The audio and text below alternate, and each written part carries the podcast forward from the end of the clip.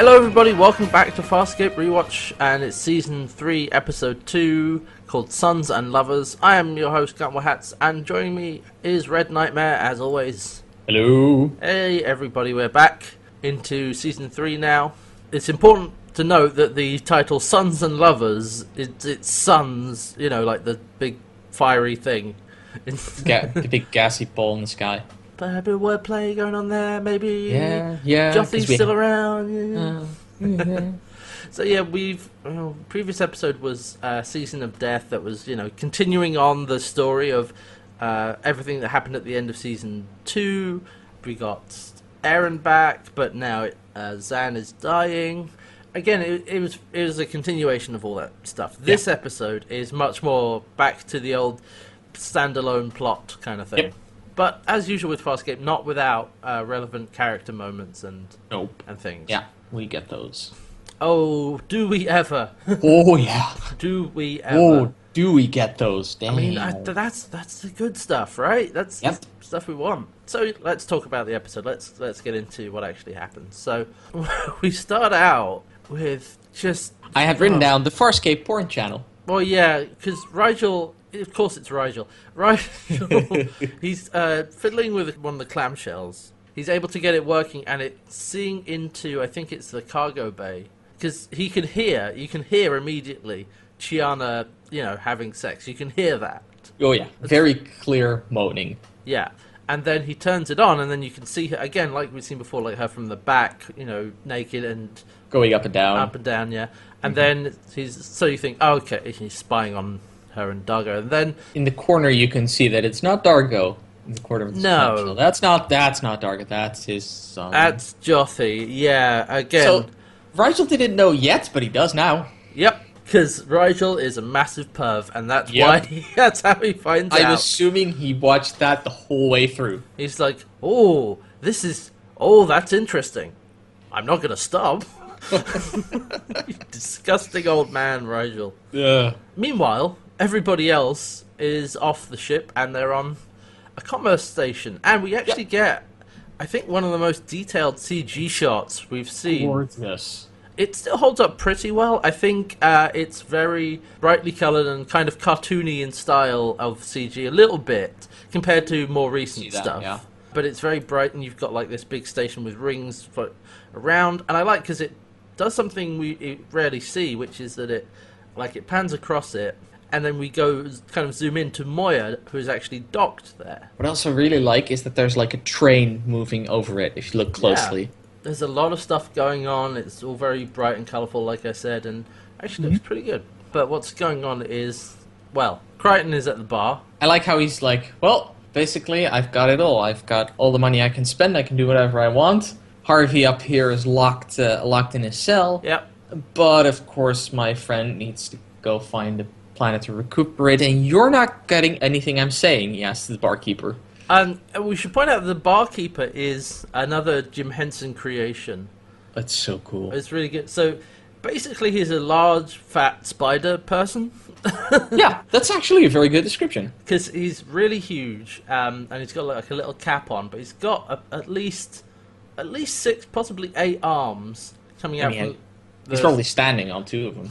Oh yeah, no. He's, it's funny because it's not like a puppet face. You've actually got an actor in there under a lot of makeup, and you can see his mouth and eyes and stuff. But you've got all this puppetry and uh, costuming around him. So he's got this huge back, kind of hunched back, with these limbs coming off it. It's what amazed me about this is like going in. I was like, okay, this is probably just going to be a one-off, right?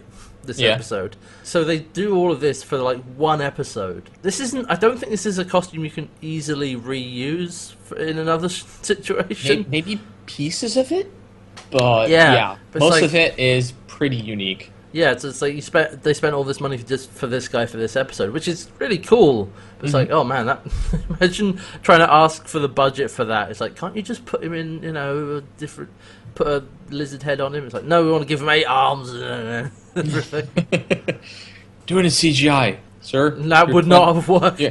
You're 20 years early with that answer. Oh, Yeah. Sorry. Whenever they do the CG shots, most of the time it's by themselves, not mixing in live action, because that's when you get into the problem of you really notice that it doesn't fit in. Yeah. All right. Anyway, Crichton's at the bar getting drunk, and basically ev- everyone else is there. So, uh, and the barman's name is Mordal, which will come up later. Uh, but Dargo comes in and says hi to John, and he's very happy. Maybe had a little bit to drink. Yeah. And he comes in and says, "You want to see see what I got? See what I got? I got these uh, these Union tattoos." Yeah, and they're basically he. It's like two, I guess, plates, and he can use those to basically burn that into you burn Yeah. it into your flesh, and like it's a whoa. it's a brand, is what it is. And he's like, uh, he- he's gonna propose to Chiana, and they'll they'll get branded. I'm like, what the hell? What the hell you think you're getting? A wife or cattle? Well, he's gonna. Well, the idea is like he does it to her and himself as well, Yeah. so that they're like they share that thing. But I actually think that the smaller one is given to one person, and the outer ring is given to the other, so, So that they- they match, yeah. yeah, so they, they can hug and those two overlap. it's really interesting. But he's like he's very excited about it. He's like, yeah, I'm gonna propose to her, and then and John is like, um, D, I I mean, he's very careful about this, but he's like, look, I'm not gonna say she's gonna say no, but she could say no. Yeah, like I've seen how you two have been acting lately. That's probably not going to work. yeah, Important note: John has no idea about what Chiana's doing with Jothee. No, he doesn't. But like, it still makes sense that that's how he would see that because Oh, yeah. it feels odd that like Dargo. I mean, Dargo is like, oh no, she'll understand. She'll settle down and live with me. and John's kind of like, have you met Chiana? I, what I really like about this scene is that it goes from "How could she say no?" cuts right to Chiana and uh, Jothee still going, yeah, it's like, um, or just finishing up. actually. oh, I was like, "How could yeah. she say no?" Well, she's not saying no to your son. oh, oh. That's the kind of thing that would get you killed by Dargo. Oh yeah, oh yeah. oh god, yeah. To be fair, that, that's, it, it would rightfully get me killed by Dargo. Yeah, but the rest of the crew are also on the commerce station doing their own things as well. Zhaan and Stark are walking around, and, and Stark is like, "Listen, I'm going to find you a planet where you can recuperate. We can get make you better." He's bought some maps Hmm. from two attendants uh, who he just paid to bring them to the uh, to their ship. And Oh right, I like that sounds just like gave just gave that man like three hundred uh, space credits. yes space credits. That's a year's salary. and I like how blasé Stark is about that. It's like well the servant class never gets paid enough anyway. I mean, it makes sense because he's you know a Banik slave, right? yeah, it, make, it makes sense. He's like got the money to spare. I'm not gonna not, Yeah. not people something. And then Aeryn comes in as well. She's been out shopping. Crichton's like, "Ooh, what'd you get? You get anything good?" And, she's like, I, Sparrow, uh, yeah, lip liner, and he's like, "I got a gun." Yeah, I was gonna say, what do you think? I love that. That kind of is. That's exactly what Aeryn would get. it's a little summary of their kind of sort of their relationship, but also like Aeryn's character is like, "Oh, did you get lip liner? No, I got a gun. Several guns." Mm-hmm. And so they're just sitting there chatting, and you know, you know, he's still very drunk or a little bit drunk. And then there's a woman at the bar who asks if he is John Crichton. And Aeryn's immediately like, "No, we don't know this John Crichton, or don't- whatever. Nope, don't know him, don't know who he is. And they're like, oh, well. That he you destroyed a Gammak base. Uh, that he that he's been going across the galaxy and they say raping and pillaging and this and it's kind of when John is like, "Hey, whoa, okay, first of all, let's get the, let's set the record Oh, straight. Where are you people getting these stories from? it's like there was no raping, very little pillaging, and And, and Fabluka did all the eye uh, eyeball eye- popping, yeah." It's like, "Well, now you've blown the cover." But it turns out that these people are actually okay with him because Yeah. they hate peacekeepers. Yeah, because you know it starts off with like, "Are you John Crichton?" Oh, I heard, and it's like, "Yes." It's like, "Well, great, we hate peacekeepers too." Hey. Hey, drinks on me. Uh, the makeup on this woman, uh, her name is uh, Borlick, and she's got yellow contacts in her eyes, and like little tattoos on the side of her head, sort of close cropped hair, and little like bumps under her eyes. So like little bit of alien type makeup. It's enough that you're like, okay, this is a humanoid Yeah. alien. Still very much an alien. So she orders John a drink, and then a massive storm hits the station and everything goes to hell. Yeah. At that point, we don't actually know it's a storm, but it's a storm. Yeah, they get knocked about and stuff falls down and thud. And uh, we get the uh, opening, which I'll admit I'm warming up to.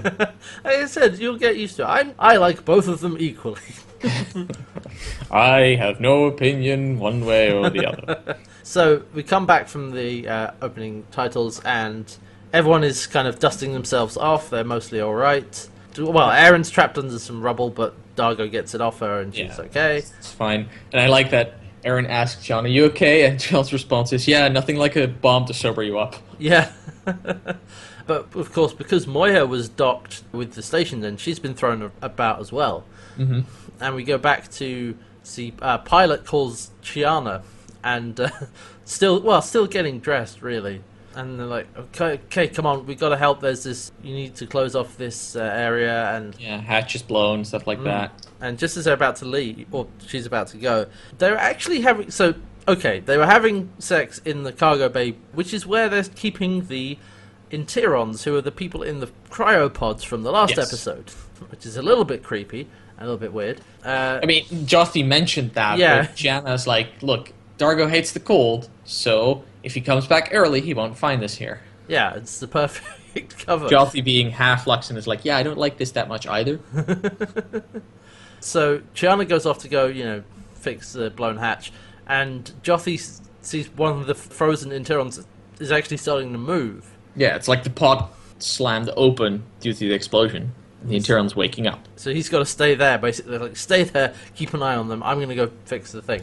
What, what if he heard us? Just pro- he probably didn't. Just I need to go fix stuff. And so on her way out, Chiana bumps into Rygel, who's immediately like, Where are you going, you slut? It's like, immediately. Chiana responds like, "What did you just say? And Rygel's like, I saw you. I know what's going on. You, you didn't see anything." The perfect line, I think, is half-breed cryopods. Anything of any of these words getting you wet? Oh, yeah. It's, oh, God. Rygel's really not only like telling her he knows, but really twisting the knife a little bit. Yeah. But after that, she's like, "Oh God, please don't tell Dargo." And Rygel's like, "I won't need to. He's Luxan. He'll smell Jothee all over you, man." Uh huh. It's like, and she's like, "Oh, sh- oh shit, oh shit, oh no, oh no, oh no." Oh crap! That's actually how that works, right? right, I forgot. So Dargo is making well, he's making his way back in a transport pod. He actually took the. I think they're still docked because people move back and forth. Oh, right, Moya yeah. later on a lot. I think he's gone to Moya, grabbed a, a transport pod, and started looking around for survivors. But yeah, he's looking around to see what what the damage is. And we actually get a shot like from inside the transport pod, looking out through the front view screen of all Yep. the damage and this just clutter everywhere. And you can see Moya in the back, and there's like a docking mm-hmm. ring above them. He also spots another ship that is completely empty, as far as he can tell. Mm-hmm. It's like there's no one there. Just pull it in. At that point, I don't even think he knows there's no one in there. It's like there might be survivors in there. We need to get them to safety. Yeah, and he says, but Moya is okay, but tangled up in a bunch of cables. So, back with Crichton and everyone else, uh, we're trying to figure out why this is happening, or what happened, or what's going on. Bullock says that, oh, it's true then, this station must be cursed. It's like, wait, what? Cursed? It's like, how is Cursed. it cursed? Hang on. But Bullock tells Crichton that this commerce station is in a religious place, basically. It's Yeah. built in Still lands? sacred stillness. Right. Yeah, we must be cursed because we're buying and trading in this sacred stillness. And there were two other stations, Mhm. and they were both destroyed by storms. No, I think Or one both destroyed. burned. Yeah. The other one was destroyed by a meteor shower, Mm. and they've been having more and more intense storms. Yeah, like solar station. storms and stuff. And so, Yeah. like, we must be cursed. They don't want us here. And they're like, well, no, that sounds crazy. And like, Mhm. but the storms are aimed at the station. It's like they're not just randomly hitting us; they're targeted. It's like that's weird. You can't aim a storm. See, then the curse must be true. It's not how that works, but fine. Uh, let's be fair. Weirder things have happened in Farscape. That's fair. That's fair, I guess. So back with uh, Jothee in the cargo bay, the Interon who's waking up. He's out of the pod. He's got all black sort of gear on, Mhm. and it's weird because he's humanoid, right? And the thing, the only major difference is his hairline. yeah, it's way higher. It's way higher, and there's like a series of points, like that his hair is like teased into, and like that's really the only difference. His face seems a bit more blocky. Than yeah, the that's other, true. uh, That might just be the actor. I don't know. that's true. So Jothee is uh, talking to him, trying to figure out what happened to him, why he's there. And he says that um, they're on a mission looking for someone, but uh, he and the other one, because there were two pods, uh, they got sick. But someone called Jool found them. Like, "Oh, Yeah. all right, sure. After this brief conversation, he vomits all over Jothee and dies.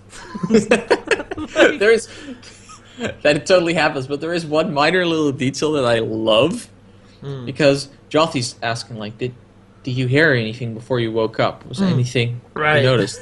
and he says like, "Yes, I heard a Uh, thumping noise. Didn't last very long." Jothee's like, Jothee's like "Oh, okay, okay.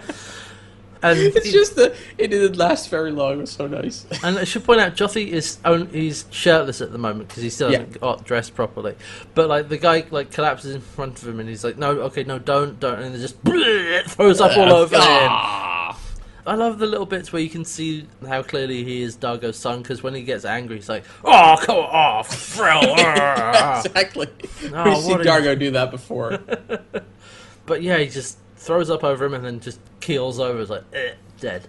And meanwhile, Chiana has managed to get to the vent, and because Josty's like, "You gotta help me. This guy's died." It's like, "Look, sort it out yourself. I've got my own problems." and she seals the vent, but when she looks out, so like the steam clears, and she can see on the station there's another window looking into, and there's a child trapped Yeah. there. So they're like, okay, somewhere deep in the station, there's some children trapped, and we need to get them out. So they relay this information to Aeryn and Crichton and everyone else. So they're like, okay, we need to go look for them.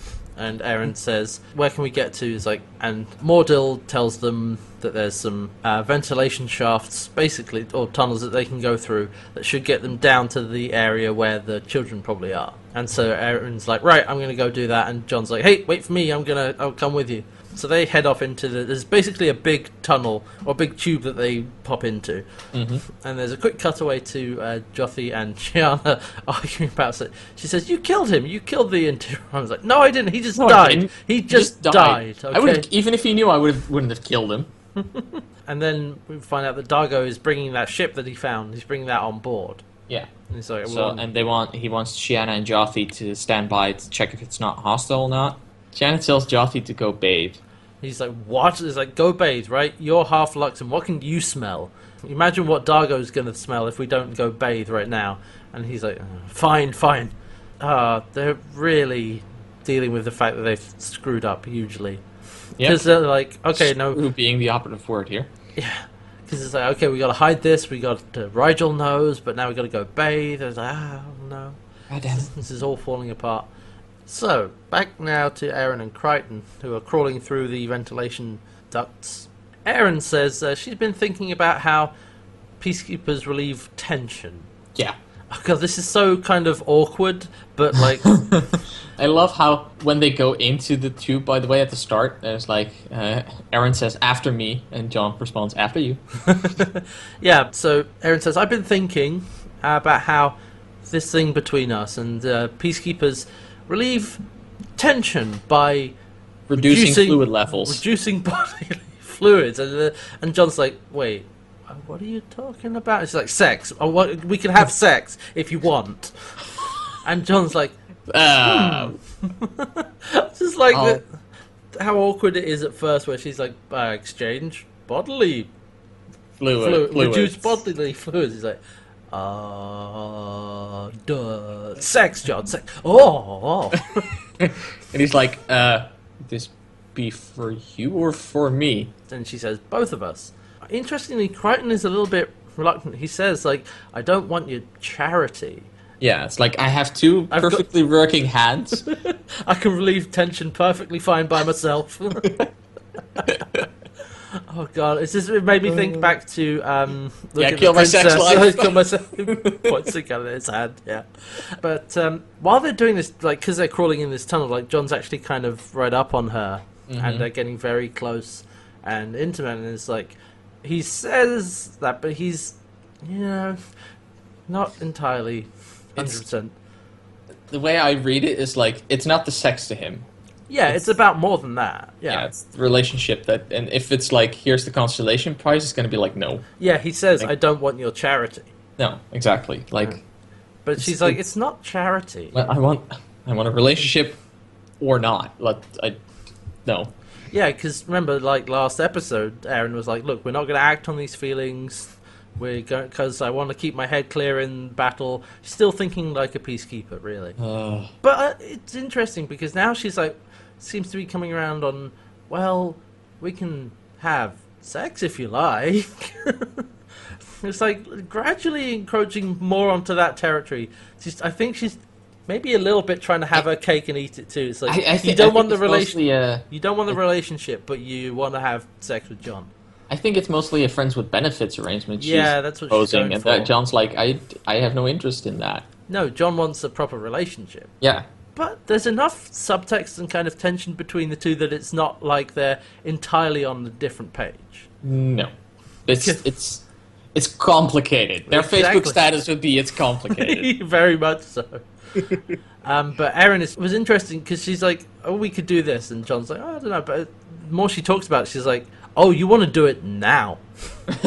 While we're supposed, and I'm like, "Okay, I know that you want to do this, Aeryn. Now's not really the time." yeah, there's a time and a place for this. trapped children. Okay, there's a child that you're going to find, and and oh god, the way this scene ends is really silly. Weird. It's it's silly because she like goes into like there's a little small room that with like tunnels leading off, and she stands on a hatch and is like, "Come on, John, are you sure?" And like unzips her jacket Uh huh. and like you know getting undressed, and as soon as that happens, she just falls through the floor. I was like, I was "What?" like, "You okay? You okay?" And it takes a while, but finally she responds, "Yeah, I'm fine." I'm fine, it stinks down here, and it's like she radios up, and they're like, "Oh yes, you found the uh, correct pipe," and it's like, it's just, Great, great. it's just that she stands up, like unzips the top, unzips her jacket, and just immediately falls through the floor. It's like, what? That's that's the censor suddenly snapping in. No, no, remove that grate. Yeah, oh god. So Aeryn falls down, and she's gonna go keep going. John says, "No, you got to stay there. Let me come pull you up." And she's like, "No, I'm going to keep looking." So John's like, "Ah, God, Dad, can't argue with you, Dad, damn it!" And then he goes back to everyone else and gets on the com with Pilot, who says that the storm that came after that hit the station, it turned 90 degrees to hit them. yeah, it's like storms don't do that. No, so it's like, oh, it must be cursed. No, okay. They- They're they're pretty convinced now that there's something on this. Yeah, something Yeah. else is going on. Something on the station must be drawing the storms there. Yeah, and I like Rygel is like, oh, in that case we need to take boy and leave. Let's just need to get out of here. But it's like there's a lot of people that still need help. There's that little girl. I don't care about a little girl. To which John responds, yes, but that's why you're the humanitarian of this group. anyway, let's go Scooby Doo time. Oh god, the references and nicknames are flying fast with Crichton. Yeah. It's good. That's, that shows that he's he's himself.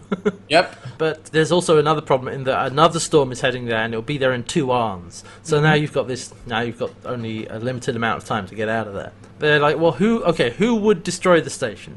Who would want that to happen? And Mordal reluctantly tells them who would do that. And like we said, not only are they, you know, supposedly the gods or whatever whose sacred stillness they're in, and they could be mm-hmm. cursing us. Like, no, there's also a religious sect who are not okay with this. Yeah. Basically, they built a station on the Indian burial ground, and this is what they got. Yeah, it's very much like that's why John's like it's Scooby Doo time.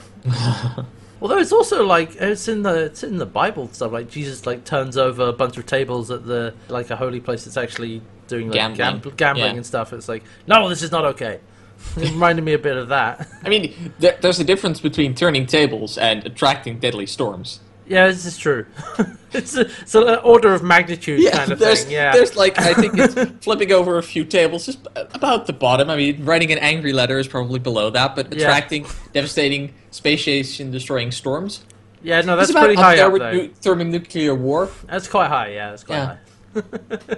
So they're like, okay, so we got to find these guys who must be drawing them there with some kind of signal or lure or whatever it is. Yeah, we need to find that thing. Borlix is uh, is basically like, yeah, there's no way you're going to be able to search all 12 decks of this. John's like, I might have an idea about that. So then we go back to Moya and we see that there's the ship Dargo has brought aboard. hmm It's reasonably small, about the size of a transport pod. It, it's wedge shaped with two little nacelles coming off the front, like Mhm. down under it. Yeah. So it's, it's fairly simple design. Um, but now that it's inside Moya, uh, Dargo's trying to get into it, but there's like a defense screen around it. He can't can't touch it. Yeah, and as far as Violet can see, the, it's empty. There's no one inside, but they can't get in. It's like, huh, oh, that's weird. We'll we'll leave that for later. Yeah, quite literally, we'll leave that for a later episode because that thing never comes up again today. But uh, of course, Chiana and Jothee are there. But Dargo says to Chiana, "It's like I'm sorry, we're arguing a bit, and I've been kind of cranky and angry and that stuff." He's like, uh, "I'm sorry, and I want I want to talk." And Chiana's basically like, one, I have stuff to do, and two, have you ever considered that I might not be ready to talk yet? Yeah, she does say, you know, just because you are doesn't mean I am. Yeah. Like, I I gotta I gotta this I I need to take care of this thing. Pilot wants me to fix this hatch, this bulkhead. Uh, I we'll talk later, okay? And Dargo's like, "All right, fine, okay, we'll talk later." I, I also like how he's at some point like, what's that smell? Smells Jothee's like, did you put on beating perfume? She's Yeah. like, yeah, yeah, no, I, Chiana's like, yeah, no, I gave him some of that. I gave Oh. him some stuff from Zhaan, yeah. That's nice. You, s- you smell lovely, Jothee. It's like, Jothee's like, oh, gets no. angry and like walks away. And Dargo's like, come on, I was just joking. I was just joking. I was just teasing you, man. He's like, ah, no, I'm out of here. Stupid dad jokes.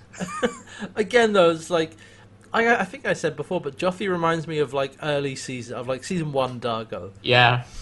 he just gets really angry, like very easily, and he's like, no, stop making fun of me. I mean, to be fair, that saying something like that to kids usually has this response. Well, especially Jothee, Dar- you know, he's half Luxan. I don't want to say like macho guy, but he's like the somewhat like manly honor type guy. It's, he's also a half peacekeeper, so that's not helping. Yeah, so like, oh, I smell nice. No, I should be punching things and fighting and ah. but Drinking beer and doing lumberjacking. exactly. But we know that Dargo kind of is. He's, he's okay with that. He's, he's more relaxed. Like, okay. He's only just he's he is just playfully teasing Jothee. Yeah. He's not actually making fun of him. No. So the plan that John had was actually what I ho- was hoping it would be. Is like he grabbed all the DRDs off Moya and put them on the station, and so all the DRDs are going to go searching. Which is, I have to admit, that's a good idea. Yeah, and so Stark and Zhaan are fiddling with. did you catch this as well? He calls it uh, One Eye. Remember way back when when yeah, the one that, uh, John that John broke in the first episode. Yeah, in the first episode where he got fired off the canopy of uh, of the Farscape module. Mm-hmm. And he calls it One Eye, and so he's trying to get it working. I had not caught that. I didn't hear him say one eye. And it's actually got like one of the eye stalks is taped up. It's Good. I'm so great. glad they're keeping that. Yeah, I like stuff like that. But uh, he and Zhaan are doing that. But he's like, okay, I've got it. But uh, he says, look, let me take a look at you, Zhaan. Are you okay?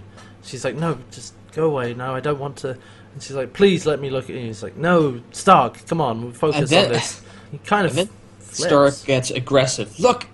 Let me look now! Now! I find that interesting because we see the manic Stark show up, Mm, yeah. but in this case, it's an affectionate manic Stark. Well, sort of. He's like, no, I need to see it. Let me see it now. Yeah, it's it's mostly because he doesn't want her uh, to keep him in the dark about this. No. So she and she's been wearing uh, basically a scarf around her head, Mhm. and she peels it back off the top of her head, and it's there's it's kind of s- almost stuck there. There's goop Mhm. there, and we actually see sores, but they look like. Uh, what we saw when she was starved in um, Home on the Remains. Something like that. At least like the early stages of that, with like Yeah. little buds, tiny little things popping up all over her head.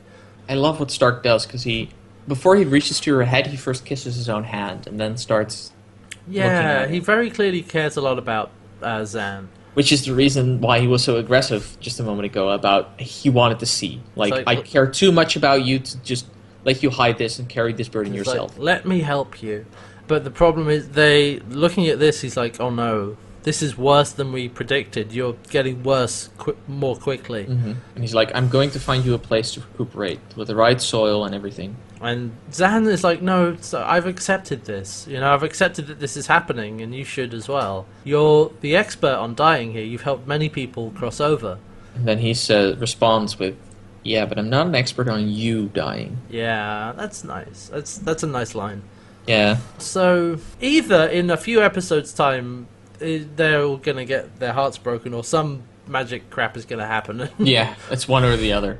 so uh, back with Jothee and Chiana and Dargo, they're back in the cargo bay trying to, well, just clean up basically. And, um, Okay. Audience, I hope you're sitting down for this scene. Yeah, this oh, this is this is intense because Jothee and Chiana are talking, and they, and he says, it's the classic thing of like, I think he knows, and Dargo turns around and says, knows what? Yeah. It's like, oh, I'm not. I don't know what to. T- uh, I'm not going to tell him.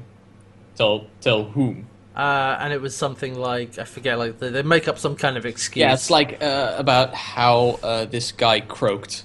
yeah, about how the How we're going to tell John that this this Enteron died. it's like I'm sure he'll be fine.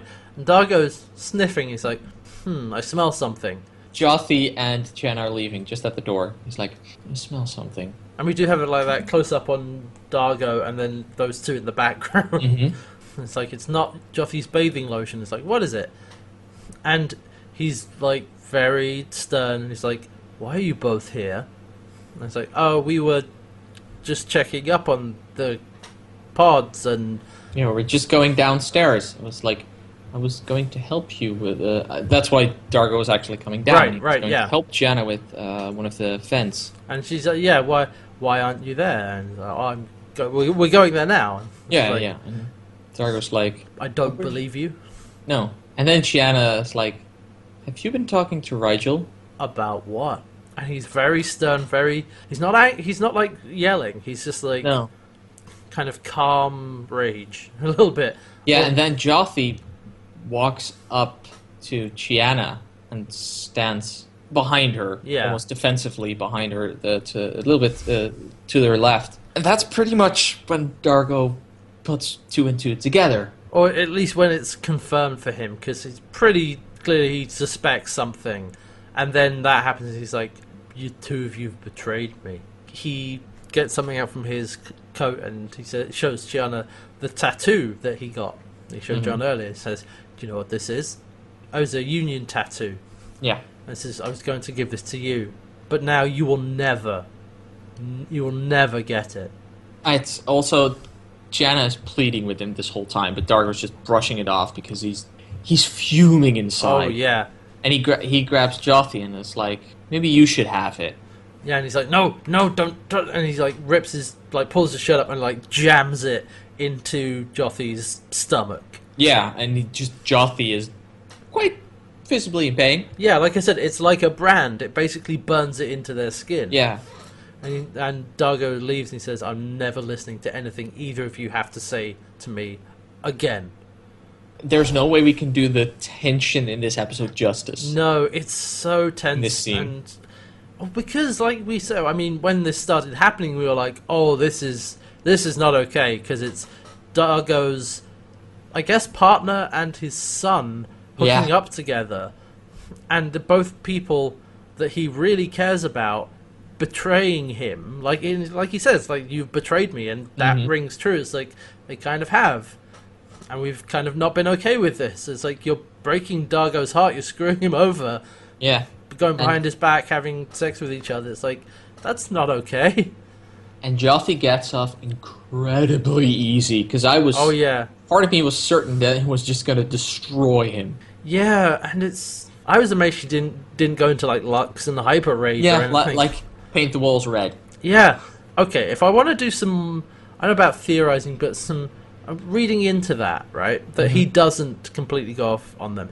I think it ties into what I said. Like he does care a lot about them. Oh yeah, and So even it's- even with all of this, he's not prepared to just freak out and like he burns the thing into Jothee, but that's as bad as it gets, he doesn't knock him out. He doesn't try and kill him. Which again, like very early on in Farscape, Dargo probably he probably would have. Oh yeah. But he's he's grown a lot more and has opened up him, himself to actually caring about other people again. Jothee is still his son. Still his son, and even Chiana is like he's feels betrayed and is never going to listen to them and much less want to talk to them again. But he's not. He, he's not gonna he's not gonna do them any excessive harm. Basically, he's not going to kill them, which you know That's- he's, he, yeah, he's, that's probably the better wording he's for it. threatened to do that to some of his friends before. You know, Mhm. like John, and it's like if you do that, I'll kill you. It's like he doesn't do that. He holds Yeah. himself back because he does still care about these people, even if he can't ever talk to them again. What's also interesting in this scene is that Jothee is using his name. He's calling him Dargo. Yeah, I noticed that. He stopped calling him Dad. and that oh, and that that comes up a lot in like dramas about you know estranged fathers is like and you can always see that that hurts them of, like to not call them dad or whatever to Yeah. call them by their name because then you're not their father you're their father you're just someone else Mm-hmm. it's like oh oh it's really heavy and it's like you both you, of the two of you Jothee and Chiana you screwed up this relationship this whole thing that I mean you broke his heart really Yeah. all right so after that we're back on the station and the DRDs have picked up a signal I love the DRD that Stark is working on. It's like, oh, we got a signal. and he picks it up moves it around And he's uh, first he goes to Morli, uh, Mordil and it's like, no, it's not you. and he's basically using it like a yeah like a Geiger counter it's like beep Yeah. beep beep beep beep beep beep beep beep beep beep beep beep beep beep beep beep No, it's not him. And then John and Borlik come in, and it's like, beep, beep, beep, beep, beep, beep, beep, beep, beep, beep, beep, beep. yeah pointing at her and she suddenly gets nervous, and it's like, it must be broken. Why are you pointing it at me? That can't be happening. It's like the the usual response Yeah. to this. hey, what's going on? Why is it making noise? And it's like, no, no. I'm, I like that John says, "Are you certain about this thing working, Stark?" He says, "Yes." And just as Borlik uh, is attempting to leave, John grabs his pistol, points it at her, yeah. and he says, "Well, give it a, give it a Scooby snack." I like that little callback. I still love John like making references that nobody gets. Yeah, he's the only one who would get those. And I actually I prefer that they just look confused and they don't they, they don't go for like what's a Scooby snack. Yeah, like, no. I like they just like they're used to it now, so they're just like that's that's just John. That's it's Half fine. the stuff he Whatever. says doesn't make any sense. uh, but so Borlik starts then chanting, and her eyes kind of roll back in her head and turn white. Uh huh. And basically, the exorcist. We need to call an exorcist Yeah. now. The exorcist happens because she just starts chanting. Her eyes go white, and then she just floats up into the air and sticks to the wall. And it's like, what is? Yeah, no. I need an old priest and a young priest. Yeah, pretty much. it's like, oh, this is weird. And she's just constantly chanting. Uh, it's like, look, Marokapi. Yeah, I'm not going to try and repeat it too much. And just continuously, Like, like, all the oh, time. he- It's really I have my notes. Goddamn religious zealots. Uh, and yeah, she's stuck up against the ceiling. She's actually somehow magnetized herself to stick up there. Yeah. Rygel floats up and is like, well, why don't we just cut the bitch down and get her out of there? Yeah, blast her down. Yeah, or just or just kill her. It's like, well, first of all, we don't know that killing her will stop the signal. Second of all, if we rupture the pipe that she's stuck against, it would free it would burst out with uh, like coolant and freeze everything and be a bad idea. Yeah, 10 seconds. Like, we'd be dead in 10 seconds, Yeah. Mordil says. So she's stuck there. Um, so Rygel floats up and he's like, "No, I'm just gonna kill her now," and just starts headbutting her. it's like, you, you- what do you think that's gonna do, Rygel? You think that's actually gonna kill her? It's making him feel better. Yeah. And he's like, "Sparky, get down from there!" And eventually, he's like, "Just, just shut her up," and he puts a cloth in, her mouth. like, and I love John saying, shove it in deep, Rygel.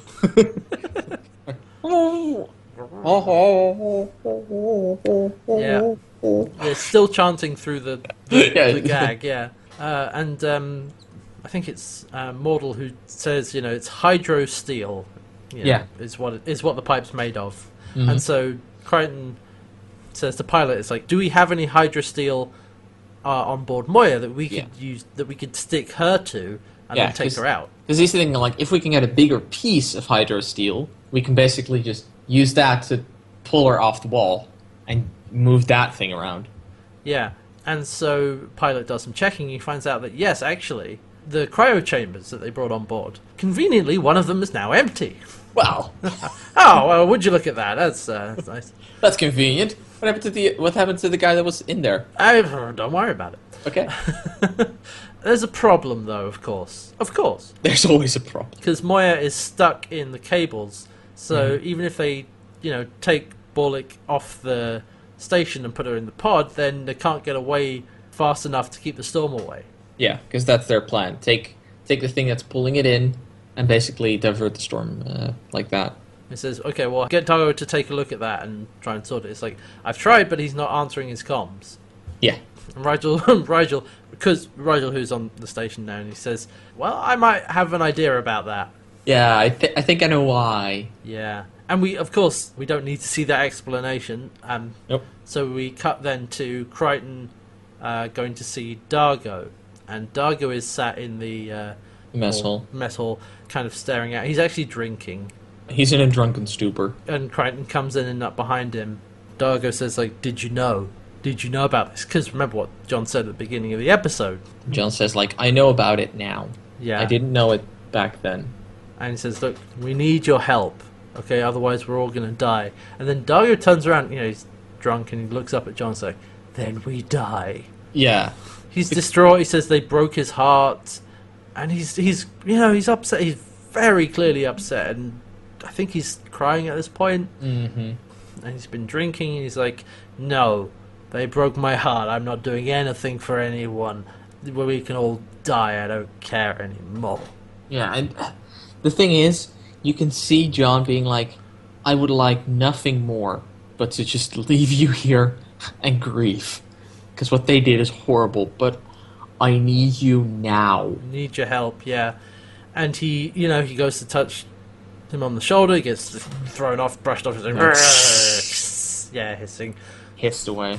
it's like oh god okay so dargo's not helping so we've got to figure something else out. So Crichton goes to get the uh, cryopod and is wheeling it through Moya with Jothee and Chiana, and oh, Crichton is pissed off at them. He's like, what, what the hell were you thinking? Well, clearly weren't thinking. It's like, no, you weren't thinking. It's like, I, I love the line he gives. It's like, you both betrayed the one person on Moya who would have done anything for either of you. Yeah, he would have given his life for both of you. Yeah, and you go behind his back and you betray him like this. You're just, uh, terrible people. Dad Crichton. Yeah. or not even, but it's because it's like, this is just like, no, you guys, you screwed up. What the hell? You two fucking suck. You're awful, Pardon my language. horrible people. Why would you do this? And as I said, like Dargo's a good guy. He would have done anything for you, and you betrayed him. Duh, awful. Mm-hmm. So, but, you know, he's arguing with them while they're wheeling the uh, thing through Moya. Dargo, who is still drunk, he's walking through uh, access corridor in Moya, and he's kind of stumbling along. It's like, oh, need your help, Dargo. Oh, they always Yeah. want help. Oh, while you're at it, Dargo, could you please put your hands on the wall, spread your legs, so we can kick you in the mivonks? he's kind of, uh, I love the drunkenly slurring. He's like, yeah. What he's actually doing is he's going to an exterior hatch, and he says that um, I'm going out to check the cables. And Pilot's like, I thought you weren't going to. It's like, well, I changed my mind. So Pilot, uh, what Pilot says is he's going to put an inertial field on the outside so you can kind of walk around a bit, and Dargo puts on like a breathing mask so that he can get out there. In case he has to stay out there longer. Yeah, because remember, Luxans can survive. Uh, was it 15 minutes? About quarter of an arn in space, Yeah. in vacuum with no problem. I'm assuming with the breather mask, he can stick around there even a bit longer. Yeah, exactly. So he's going out. He's still drunk, but Yeah. he's heading out. And this is weird because Pilot gets an inkling of, wait a second, what is he doing? And he's like, Dargo, what are you doing? And then Dargo says, goodbye, Pilot. Yeah, and he And he goes out. steps outside. And then outside, they continue their conversation. You can't say goodbye and just keep talking. That's not how that works. It's a little bit weird. It's like no, it, it, it, he tries to do like oh, I'm going outside. I may be some time, but then immediately is like, okay, pilot, where do I go? Yeah, like it's like you can't. That's not like a goodbye. no, you can't. You can't be like all dramatic and be like, "Oh, I'm going to sacrifice myself because I don't want to live anymore." Okay, which But cable just- do I pull? Uh, Yeah. yeah. the, uh, Oh, hi, hi. hi, how's it going? Oh, I thought this thing was up. No, I thought you hung up. no, you hang up. You hang up. Oh dear. So he's gone outside to try and uh, get them untangled. Meanwhile, Stark and Crichton have got the cryopod aboard the station. Mm-hmm. And they sort of edge it closer towards boarding, like, hey, look at this. Got some hydrosteel. You know what's gonna happen with that? And she's like, "No, no, no, no." And it's just wop, wop, wop, wop, wop, thump, and just goes flying directly into it, and they close the door on her. Like, there we go. I also like because she's still chanting like "Luck Lockerbie, Luck Lockerbie," and they just close us like again. It's ah. muted. Oh, nice, It's like, oh, thank God. nice. And then Pilot comes over the comms to Crichton and tells him that Dargo has gone outside the ship and is trying to remove the cables. And John's like, oh, God, oh no. I like it. Why did you let him go outside? Why did you let him do that? And I don't know if you caught this, but Pilot says, "Well, I think you should just shut up and do something about it." Well, no, he's like, I would shut up and get moving, basically. Yeah. of like, like, did Pilot just tell John to shut up? Pilot's getting sassy, man. Yeah, I kind of like it. yeah. But he's like, yeah, no, we don't have much time. Just shut up and get on with it. And so Dargo's been removing cables, and we actually have a shot of like this set, which is the outside of Moya. It's bumpy, lumpy, sort of copper-colored ground, which is Moya's skin, and there's these cables that he's you know removing, pulling them off. Or there's two cables that are left, and they're power cables. or they're powered or something. It's Yeah, they're not entirely clear, but it's Basically, they've got power running through them. yeah, and he needs to divert that first. Pilot doesn't have control over them, he can't turn them off. And he's like, wait for Crichton. Crichton will be here soon, he'll help you. And Dargo's like, no, I don't need to wait for Crichton. And Chiana tells Dargo to wait over the comms. And Dargo says pretty much like, "I'm never listening to you ever again." Remember? Yeah, you'll never tell me what to do. And Chiana's like, Crichton, you speak with him. And it's like, no, Dargo will not listen. And he does the same thing again. He says goodbye. He says it to Crichton, and he touches the two cables together, which causes them to short out, you know, Yeah. killing the power. And Dargo just gets electrocuted and f- starts floating up. Now he's got a rope around his waist. He's he's tethered, but he's just floating there above Moya, clearly like unconscious. He doesn't continue the conversation in this case. He's really, he really did say goodbye. Yeah. So Crichton gets his uh, space suit on, you know, the same black spacesuit we've seen him wear, wear a couple of times. Also, Chiana's reaction to that, by the way, Yeah. it's just completely distraught. Yeah, and so Crichton's getting ready to go outside, and Chiana's like, let me come with, let me help. And it's like, listen, shut up, not going, I'm going outside, get out, we don't have much time, let me get on with this. Yeah, and Jothee is also like, I can come along. I'm half Luxan. I can survive out there. And it's like, one, we don't know that. Two, go away. You're slowing me down. Yeah.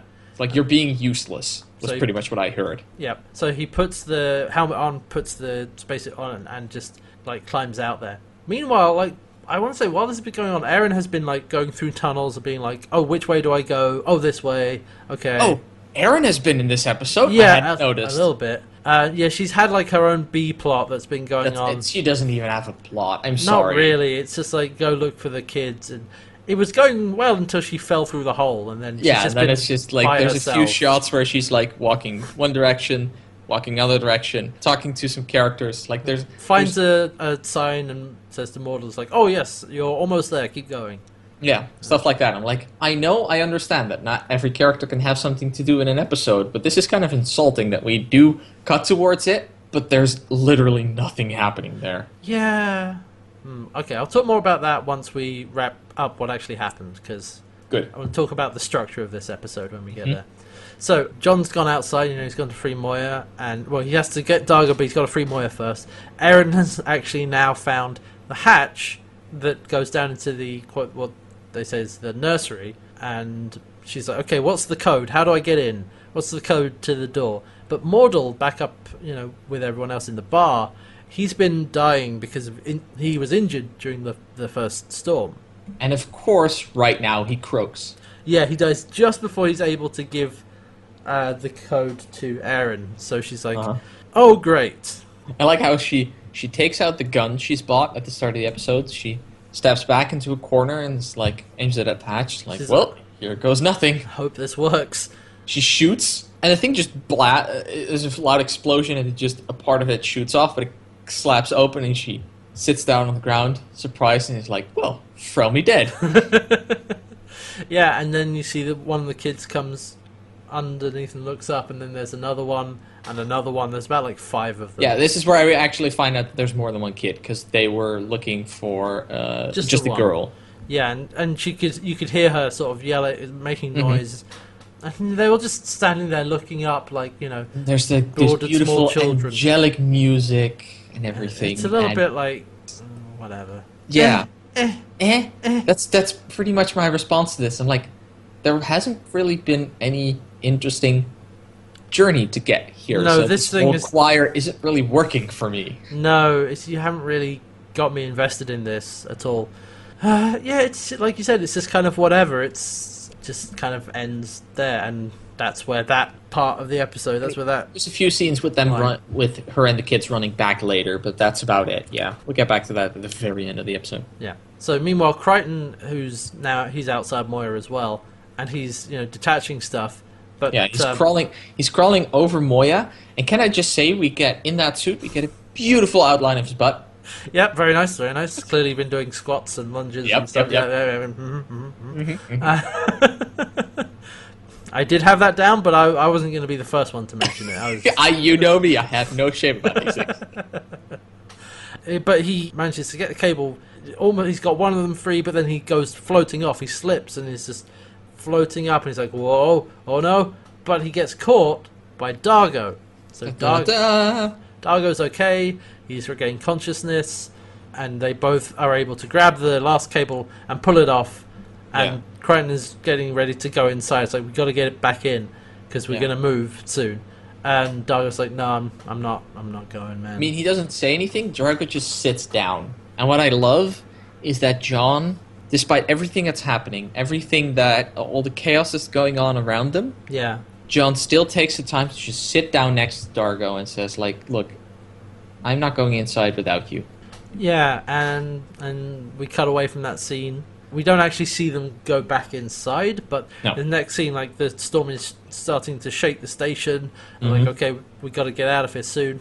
Aeryn is basically drill sergeant ing the kids, like, keep moving, keep moving. Yep.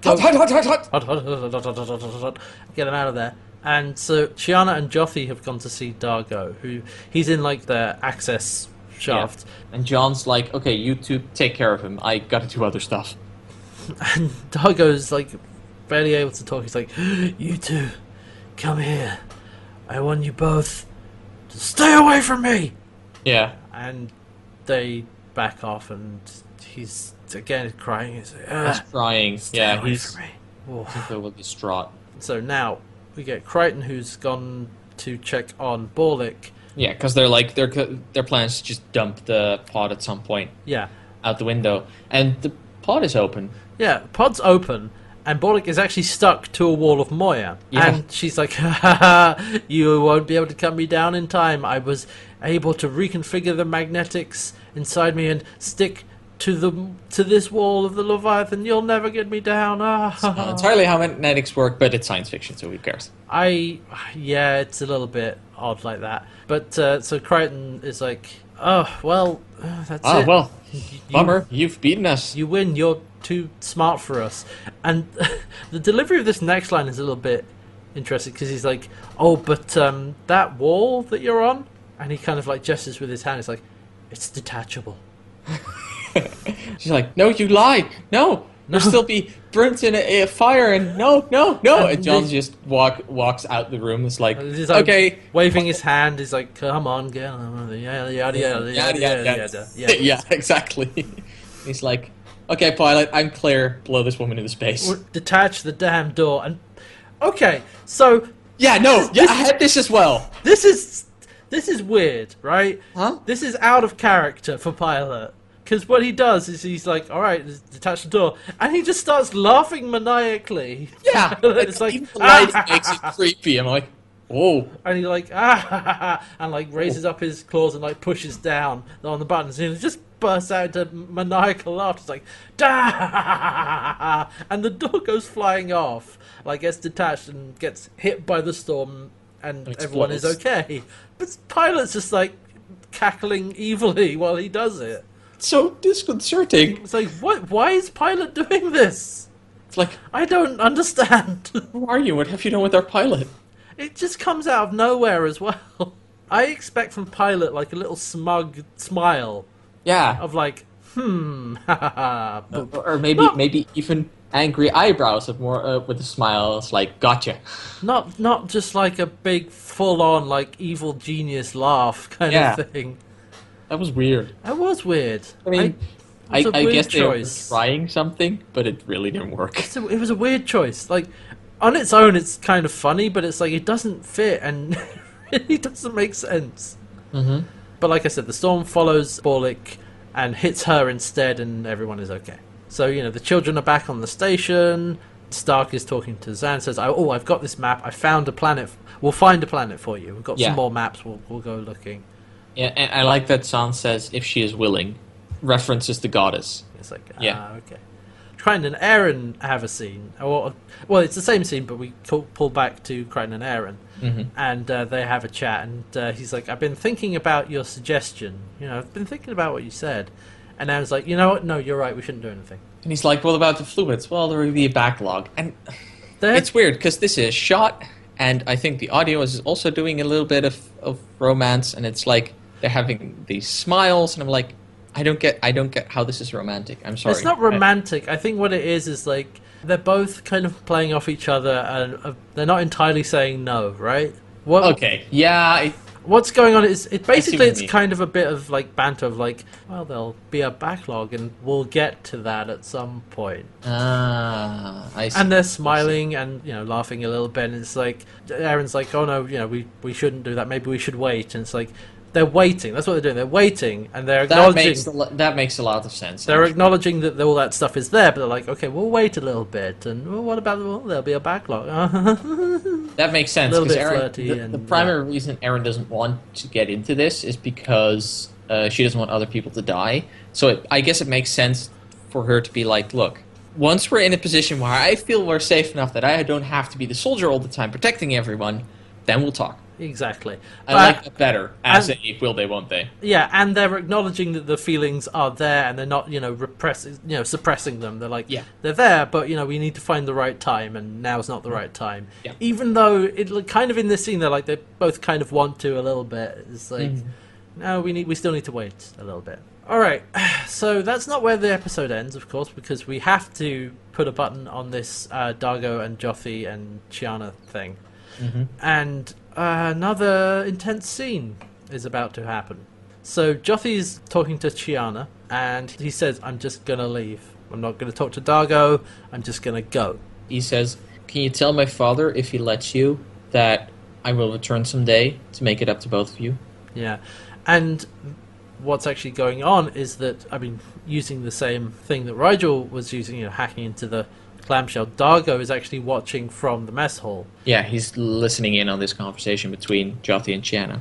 and it's actually the lighting in the city is very dark and strong shadows in there, so it's it's a little bit more emotional, I think. He's turned he's turned all the lights off. The lights Basically, the only light in there is the light of the uh, the light that is falling in from the hallway and the light of the screen Yeah. in clamshell. Yeah, and Jothee says, I betrayed Dargo. And she it's, it's not all your fault. I was involved in this as well. And so, okay, so then Jothee says, Why did you do it? And Chiana says, Well, she didn't like Dargo's plans for, for the two of them. Which she literally says like he wanted me to live on a farm, a farm of all things, almost Like- ridiculing it a little Well, no, she, she, she calls it like his. She, he had plans for like his stupid farm. yeah, exactly. And it cuts like to Dargo, who's like watching that. He's. And actually, Dargo watching this, of course, he's crying heavily and he's. yeah, there's there's tears running over his cheeks. Yeah. And she's like, he wanted me to live on his stupid farm, and I know he wouldn't have taken no for an answer, so I had to do something unforgivable. I'm like, what? I was like, that's how you get out of it? Because you're like saying no and being insistent on that was harder than breaking his freaking heart. Yeah, it was not the sensible thing to do. Also, destroying his relationship with his son. Like we said, they're not wholly good people. and They don't always make the right choice, and it's like this was not the. There's no. not the right choice, and there's clearly the worst choice. I know. So here's the thing with this. I don't think this is like a retcon in the sense of like the writers doing this. Of mm-hmm. like, oh, we need to figure out a reason. I'm pretty sure they had an idea of why they were doing this in the first place. But this scene to me feels like Chiana rationalizing why they did it. That could be the case. yeah. Because we kind of it's it's implied when they start doing it because it's like oh he wants to settle down and Chiana doesn't and so she's kind of rebelling against that. It's like then Jothee is there and they start and often it all kind of it somewhat flows naturally there even though it's wrong even though it's you know not Mhm. a good thing to do. It still feels like there's that tension there and it builds up to it. And now she's like well it was I had to do something unforgivable. It it felt to me a little bit like she was explaining why she did it to herself as well. Mhm. Yeah. Like I said, I don't think that's you know writers like oh we need to figure out a reason. I'm pretty, they that was clearly there from the start, but this Yeah. scene is like It's Chiana talking to herself, finding an excuse for herself Yeah, that's- isn't just, I I- like the adventurous side of this guy more than Dargo. yeah, yeah. That's how I would interpret that. I Mhm. mean, I don't know if that's what they're going for, but that's that's one way of looking at it. I think. Yeah. And then, oh god, this shot is so beautiful.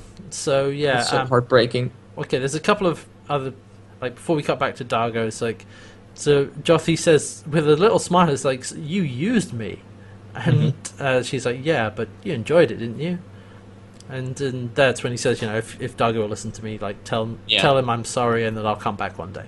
So then, Dargo's watching. So he's got the other Union tattoo because remember there were two, one for each partner, and he puts it down on the table and he sprinkles something on it, Some sort of, chemical thing. yeah, burning stuff any, anyway. Yeah, because it then erupts into flames, and there's this jet of fire coming off the table as he burns the other tattoo, and he's just crying and looking into it. And I love the shot of seeing him with the fire lighting his face. Yeah, that's really nice. A really nice shot, and Tears over his eyes, and that's the only thing that's lighting him at that point. and that's the final shot of the episode. Like, It's no, it gets better. There's Oh, one oh. minor little detail, and it, it's. I feel it matters that we don't just see that ending on the burning. The hmm. fire actually like, goes out. oh right, yeah, yeah, yeah, yeah. Then we end. it burns away, and then poof, end of the episode. It's like it, it wasn't destroyed; it's gone. Yeah, it's important that we see that it has been completely destroyed. If I meant it's gone more in the relationship and everything sense. Well, yeah, Like, obviously it's not that's- destroyed; it's over. The fire Well- going out is basically being like it's done. Well, that's the thing. Like, if they had cut away from the fire, then you lose that kind of uh, subtext, and it's like it's it started, but is it truly over? Is it ended? It's like no, it's burned down. It's gone. Yeah. And yeah, that's the final scene, and we end there. So that was Suns and Lovers. This is a hard one to put. A, Yeah, a it's feeling. a very mixed bag. It actually. really is because I think we've come across this problem several times. Where it's like all the character stuff with Dargo and Jothee and Chiana, really good, like great stuff. just Love it. Love it. And even the stuff with there's less of it, but like Aeryn and Crichton is actually kind of interesting. It's like, oh, where are they going with this? Mm-hmm. And there's a little bit of stuff between Stark and Zhaan. That's all good. And then there's actually a plot that that has to hang around. Yeah, the plot isn't. The plot's that- kind of just whatever, right? And it's also the fact that the whole bit with Aeryn just walking through all the corridors and then finding these kids and all this angelic music. I'm like, What the hell Really? is this all about? It's, yeah, like I'm okay with I'm okay with her just having a thing to do, but yeah. the whole ending made me scratch my head. It's like, couldn't they, those kids just have been happy and Aeryn being happy with finding them and doing Yeah. it like that? Honestly, like I had down in my notes jumbled. Like this episode Yeah. felt a little bit all over the place. Watching this, I've been trying to wrap my head around what it is, and I think it's jumbled. There's This- a lot of things happening. There's a few things where I'm like, it could have cut, and the main plot seems the least interesting of it all. Yeah, definitely. I think you could easily have cut out Aeryn looking for the kids entirely. Yeah. And I honestly think that would have helped the episode a lot because It's it, the only thing it accomplished was remove her from the rest of the plot. Where I think it would have been more interesting to have her also talk to Dargo because Yeah, of the connection yeah. they share. it's funny because Aeryn is crawling around in a tunnel or tubes the whole time. Actually, reminds me of something from Star, Star Trek. It's like on set of Star Trek, right? There were like tubes or like uh, tunnel or Jefferies tubes or whatever, and they would have labels on them that said uh, GNDN, and it well, what it stands for sums up that side plot with Aeryn. Goes nowhere, does nothing. yep, and I'm that's, like, that's that's- pretty much it. Yeah, and it could easily. I I would prefer if they had cut it. Like, okay, we don't get to see her rescue some kids. Whatever, it doesn't yeah, really that's do very that. much. It might have been better. And like we said, all the all the stuff that she has with the conversations she has with John happens before and then after that. Yeah, Well, once she goes and falls through the floor, then it's like she's off doing her own thing. and there's a few scenes like, remember Aeryn? She's still here. Okay, let's get back to the rest. Yeah, and I mean, even the rest of the plot, it's again, it's a standalone episode, right? Which, mm-hmm. coming off from the previous one and like the last few episodes of season two, where it was all connected and it was all Scorpius and Peacekeepers and stuff, and it was really good, and like that's really what we want to see. And it's like, oh, they're back to kind of somewhat epi- episodic content, which is I'm okay. I'm okay with episodic content. it can be good, but um, But it's like you said, it feels like the main plot was stapled onto the other plot threads. Like we need a main plot, and like I, I think actually, if they cut out the main plot and really focused on the th- three relationships that we're talking about here, uh, just on Moya, make it maybe even make it a bottle episode, uh, yeah, that could it work. might have been better. I don't know. I mean, you I- have to write a completely new script. So I, th- I think cutting out Aeryn's side plot would help immensely. That also streamlines the episode, so we're not cutting away to that every, uh, every once in a while. So that you have just this one line, this main plot that, that's going on that they have to fix, while they're dealing with the emotional things. Mhm. It would just make it more focused, a bit more tighter. Yeah. Um, agree. stuff that was good in this episode, definitely like the CG work has held up pretty well, I think. Yeah, it was like yes, it's not current CG, but it's also No. it doesn't feel old. No, I mean you can tell it's it's aged a little bit because you know things are a little simpler. There's not like that. You know, like the lighting is much more bright and colourful and not so you know realistic and you know I have a very easy barometer to see if the CG is aged or not. If it, the CG reminds me more of the fact that I'm watching an old show than the 4x3 ratio. oh right, yeah, right, of course. And again, the puppetry of uh, or the Jim Henson. Mordor was great. It's just was, sad that he was good. rarely gets used for anything. Yeah, he just kind of stands behind the bar the whole time and dies. Um, Give some information and that's about it. I mean, there was also this uh, weirdly like the set dressing or like the sets that they were using were not that great. Eh, They were kind of serviceable. So yeah, really, it I mean, everything, all the money fine. went into Mordil. So yeah, clearly. That's what I mean. I was like, what you could, you spent all the money on him, and then there's all this other stuff that was Mhm. kind of just. Yeah.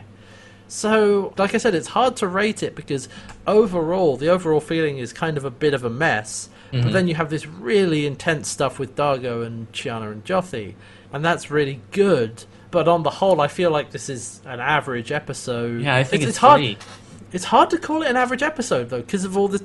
It's All, all the characterization of Dargo is very, very good. Yeah. But taken as a whole, you're right. It's. I think It's- I'm it's a going for a three. three out of five. It's a three, and if we just had this plot and we hadn't had all this emotional stuff with Dargo, right? Then this would rate a lot lower. Yeah, it would. It could have totally been a two, actually. Yeah, it's it's all that character work is helping to prop it up a little bit because Mhm. the actual plot is whatever. I just I want more Scorpius. I want more Peacekeepers. I want more of that stuff because that's that's the you know the really great stuff that we've seen. Yeah. But like we said, episodic stuff can be fine, and Farscape has done great with that before. But uh, this episode was kind of a little bit all over Yeah. the place, bit of a mess, which is a shame. But uh, hopefully things will start picking up. I I hope we don't have the same thing we did in season two, where it's like the first half is kind of whatever, and then it gets good. I the end. really hope that doesn't happen because I, I like this being good all the time. I need to do this every week. you want to look forward to. I mean, we do, of course, uh, but Yeah. um, I I'm always I- hoping like, oh, this is this is gonna pick up. This might actually beat. Yeah, you want it to continually improve, and you know, as as it goes on, that's you know what it should do. But yeah, we shall see. All right, so let's see what's up next week. So next week we start a two-part episode. Okay, good. That's usually promising. Yeah, and the title of the two-parter is uh, "Self-inflicted wounds."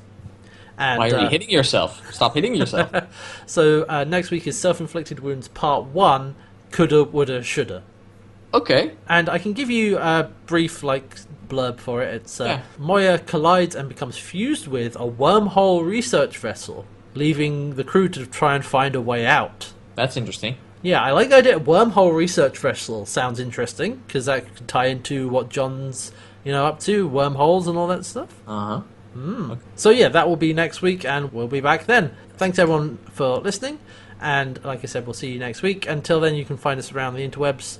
I am at Carmel Hats on Twitter. Red is at for Dorking Tree. Yes. And go to carmelhats.co.uk for all my previous episodes and other projects, all of which is supported by the Carmel Hats Patreon, patreon.com forward slash Carmel Hats. And we'll see you next time. And uh, goodbye for now. Goodbye.